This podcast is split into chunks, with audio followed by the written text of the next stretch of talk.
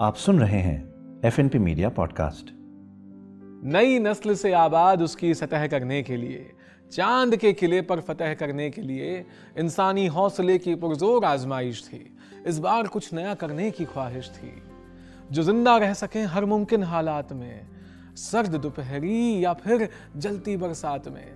ऐसे नस्ल की किस्मों को रखा गया निकाल कर फिर एक महफूज बक्से में उन्हें संभाल कर लेकर उड़न खटोला चाँद के सतह पर गया। पर इरादे नाकाम हुए। वो टूटा, सब बिखर गया। खबर फैल गई इससे पहले कि उसके निशान मिटा देते।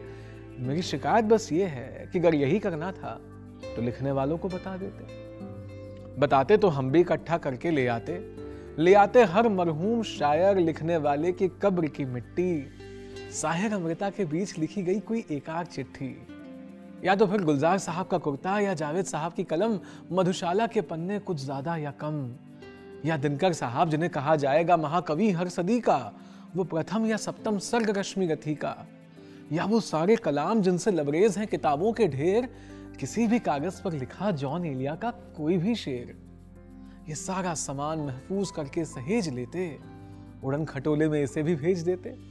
हाल तो तब भी उसका वही होता, पर क्या पता? क्या पता आज से सालों बाद, जमाने बाद, चाँद पर चाँद का पहला कवि होता। हाँ इंसानी जज्बात है, इंसान जैसा ही दिखता वो। हवा पानी से बेफिक्र हर मुमकिन हालात पे लिखता वो। पर क्या वो लिखता गीत वेद पुराण वेदों की ऋचाएँ या फिर गज़ल, नज्म हाइकू काफिया, त्रिवेणी जैसी शनिकाएँ, कैसी होंगी चाँद पर बैठे कवि की लिखी कविताएँ? ज़िंदगी के तजुर्बे, फलसफे किस पड़ाव पे लिखता? उछलता ही रहता तो क्या ठहराव पे लिखता? लिखता ऐसी दुनिया को जहाँ ना मकसद, ना मज़हब, ना मतलब ना कुछ गलत या सही है। लिखता कि मैं कितना अकेला हूँ? यहाँ कुछ भी नहीं है। लिखता ऐसी कविता ना जिसका आदि या अंत है, क्या वो भी ये लिखता कि ब्रह्मांड अनंत है? उसके लिए वक्त ऐसे गुजरता जैसे सदियाँ गुजर गई साल गुजरने से पहले। कविताओं में इतना खालीपन कि तुम महसूस कर लेते उन्हें पढ़ने से पहले। ऐसे में प्रेम पर लिखना आसान ना होता, पर उसकी लिखी किसी भी प्रेम कविता में कहीं कोई चाँद ना होता। चाँद को वो उलझा रास्ता, गहरे खड्डे खाई या सफ़ेद पाषाण लिखता। चाँद का कभी वो पहला कवि होता, जो चाँद को अपनी कविता में शमशान लिखता। प्रेमिका से कहता कि, एक दिन तुम्हारा हाथ पकड़े मैं चाँद की सतह छोड़ जाऊँगा, और एक दिन मैं तुम्हारे लिए वो वो नीली धरती तोड़ लाऊँगा।